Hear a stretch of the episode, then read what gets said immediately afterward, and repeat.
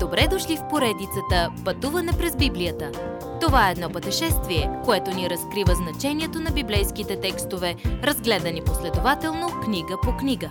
Тълкуването на свещеното писание е от доктор Върнан Маги. Адаптация и прочит, пастор Благовест Николов. Какво ще се случи с Израел?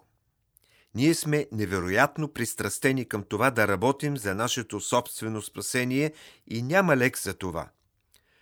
Каквато и да е причината, се борим да кажем на Бога. Не съм достатъчно добър, но приемам Твоя дар. Вместо това искаме да сме достойни за Него. Искаме да сме праведни пред Бога чрез наши собствени заслуги. Павел отчаяно искаше Израел да бъде спасен – но той им показва, че родословието им не бе достатъчно. Може да сте религиозни и изгубени. Израел получи повече от Бога, отколкото който и да е друг народ, но те бяха изгубени. Те могат да бъдат спасени. Ние трябва да споделяме благовестието. Но земята в подножието на кръста е равна. Може да имате ревност, но да нямате знание – често искаме да вършим това, което е правилно, но не разбираме това, което Бог казва в Словото си. Юдеите не разбираха правилно петокнижието и това ги накара да отхвърлят Исус като Месия. Устата и сърцата ни трябва да са в единство.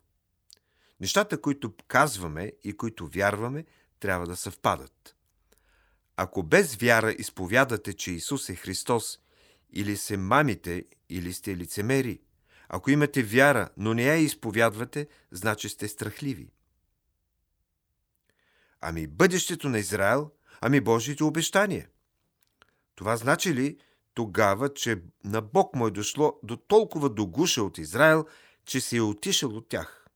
Едва ли. Павел е доказателство, че Бог спасява израелтянин, потомък на Авраам от Вениаминовото племе. Бог винаги има остатък в Израел – този остатък днес е изграден от онези юдеи, които вярват в Господ Исус Христос. Какво ще се случи с онези, които не вярват, че Исус е техният Месия? Останалата част от Израел е с закоравяло сърце, защото се провалят. Те не се провалят, защото са с закоравяло сърце. Те са чули благовестието също като другите хора. Израел имаше достатъчно възможности да чуе и да откликне на Бога. Той е бил много търпелив с тях. Сега те са заслепени, защото ни приемат светлината, което Той им дава. Бог е оставил на страна юдеите.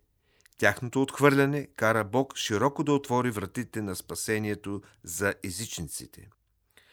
С това, с което си мислиха, че ще бъдат благословени само юдеите, Бог сега благославя езичниците – той не се занимава с Израел като народ в момента, но той спазва всичките си обещания. Той ще се върне отново при тях.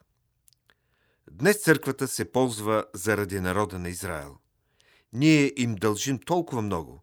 Те са оставени на страна заради своето неверие. Сега стоим върху вяра само в Исус Христос. Благодатта ни довежда в Божието семейство и ни дава привилегии и благословения. Божието дете има славно бъдеще.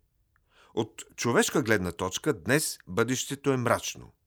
Светът е в голяма беда, но Бог е на престола си и Той ще оправи нещата. Най-великите ни дни предстоят. Уважаеми слушатели! Вие чухте една от програмите в поредицата Пътуване през Библията. Ако ви е допаднало изучаването, заповядайте на www.ttb.bible, където има много и различни програми на български язик. Ако свалите нашето мобилно приложение от ttb.bible, ще получите достъп до систематично изучаване на всяка книга от Библията. Разкажете ни как Божието Слово променя вашия живот, като ни пишете на електронната ни поща info@studio865.org или в нашата фейсбук страница Пътуване през Библията. Освен до аудиопрограмите, чрез мобилното приложение ще получите достъп и до различни материали. И на още едно място ще намерите нашите обяснения на библейските текстове.